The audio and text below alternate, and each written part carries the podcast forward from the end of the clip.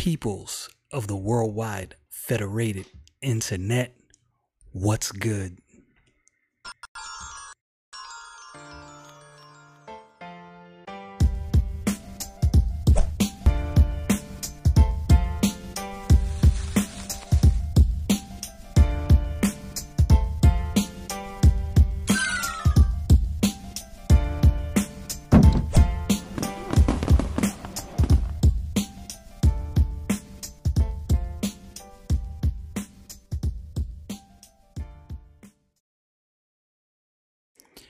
I remember the first time reading through the book of Job.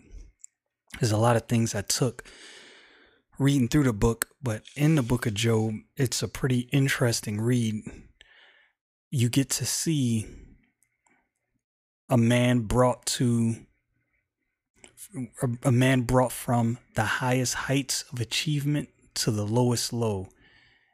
You see the question the round of questioning he had internally and you see the round of questioning he had amongst his peers and the questions that they had.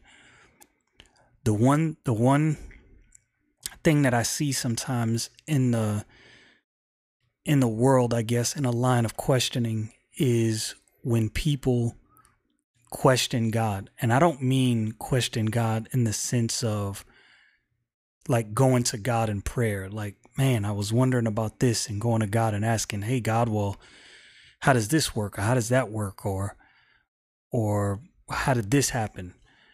It's questioning God as though you were in the position to question what God is doing. Like when you hear, sometimes when you hear people say, well, if God exists, how could he do X, Y, or Z? How could he allow this to happen? How could he allow that to happen? Sometimes when I look at these things, I see them from a, um, I guess a, a lens of comparison to something I can physically see.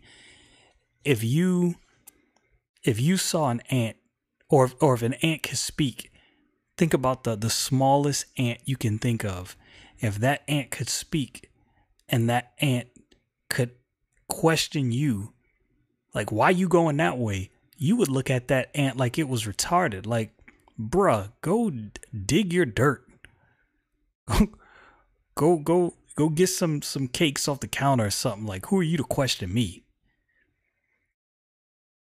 When you when you think about that, right? And that that's just the separation of of man from another creature, another creation of God. Think about the vast separation between man and God. Who are we to question God? Uh, this this was kind of born out of a conversation I had with a a good friend of mine. And I think sometimes we fail to realize, comprehend, and understand that God is not bound by the things we're bound by. God created the laws of nature that bind us. He is not bound by these things. God is not bound by time. God is not bound by the laws of physics. But I wanted to get into something because, of course, you know, it, it, it never fails. I'll have a conversation and there'll be Bible verses that I'll come across that coincide and link with this conversation and spawns a whole nother group of thoughts. So, anyway, let's get to this. In the book of Psalms, I'm going to go to Psalm 135 and verses 5 and 6.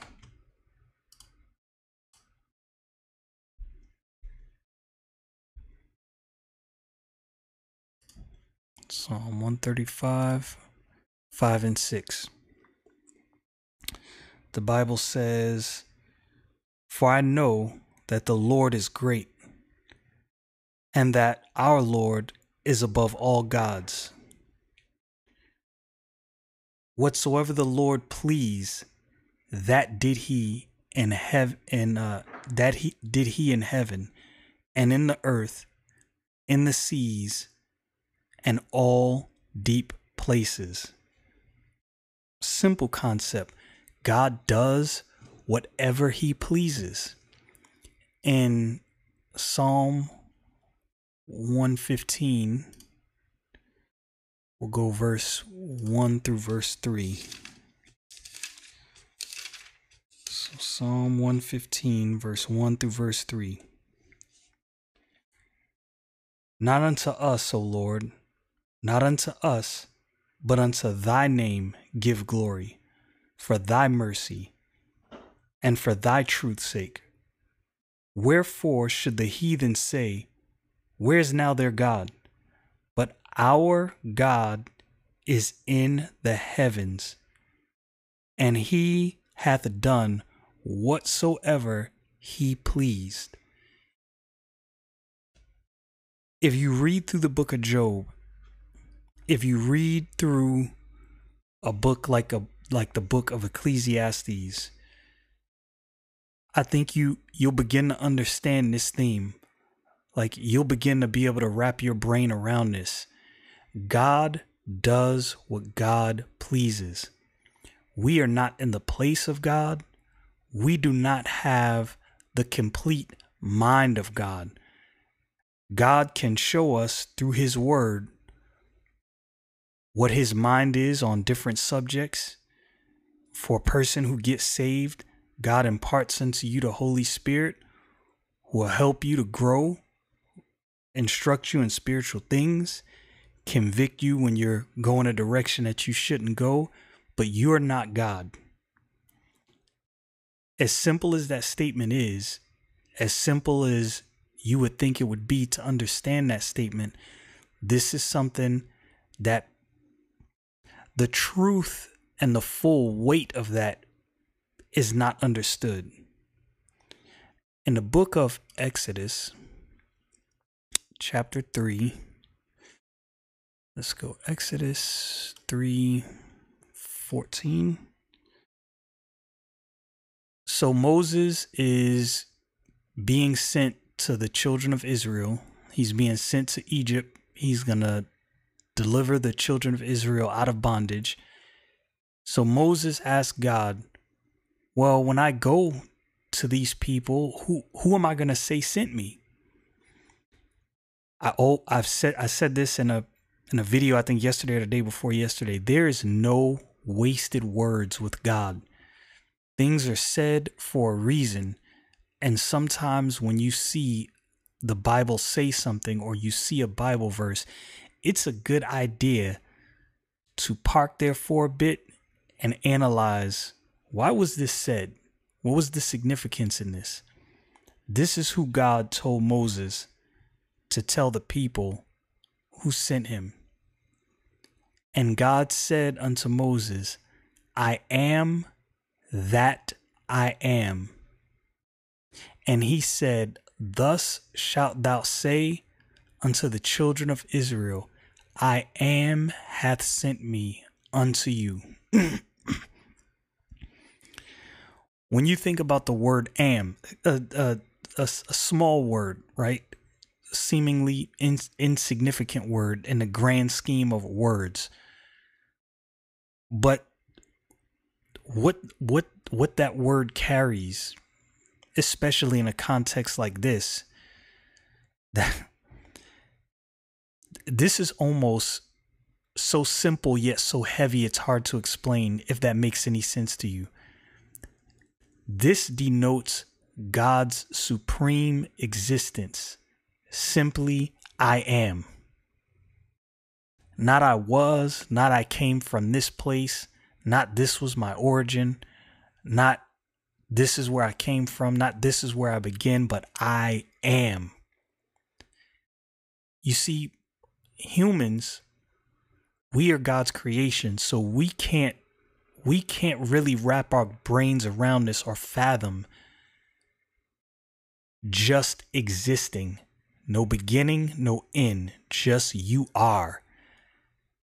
That's a heavy statement.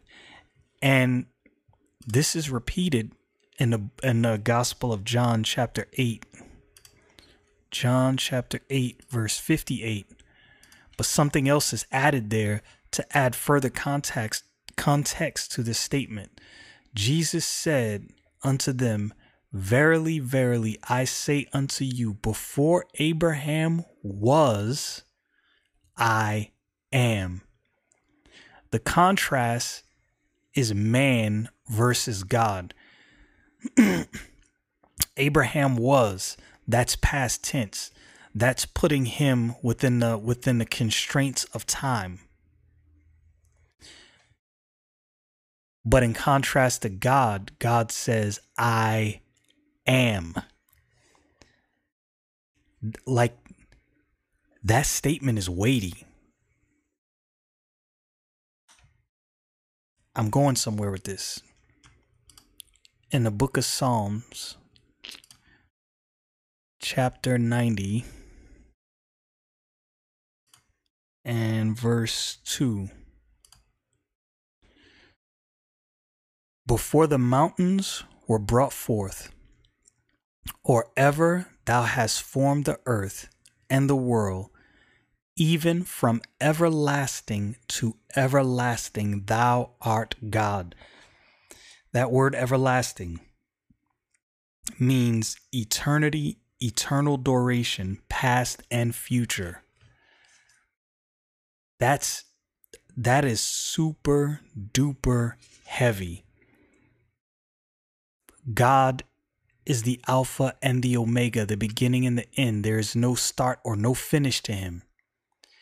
Now, when, with that in mind, this is where I'm going with that. With that in mind, who are we to question what God does or doesn't do? In Isaiah chapter I believe it's 55 I'm going to. 55 and verse 8 and 9. This is God speaking. For my thoughts are not your thoughts, neither are my ways, or neither are your ways my ways, saith the Lord. For as the heavens are higher than the earth, so are my ways higher than your ways, and my thoughts higher than your thoughts. Consider the fact that when this was written, there was no space travel. We understand arguably more now about space, distances, how how high up you know uh, the Earth's atmosphere is, the distance of the sun, the moon. With you know within reason, we understand these distances.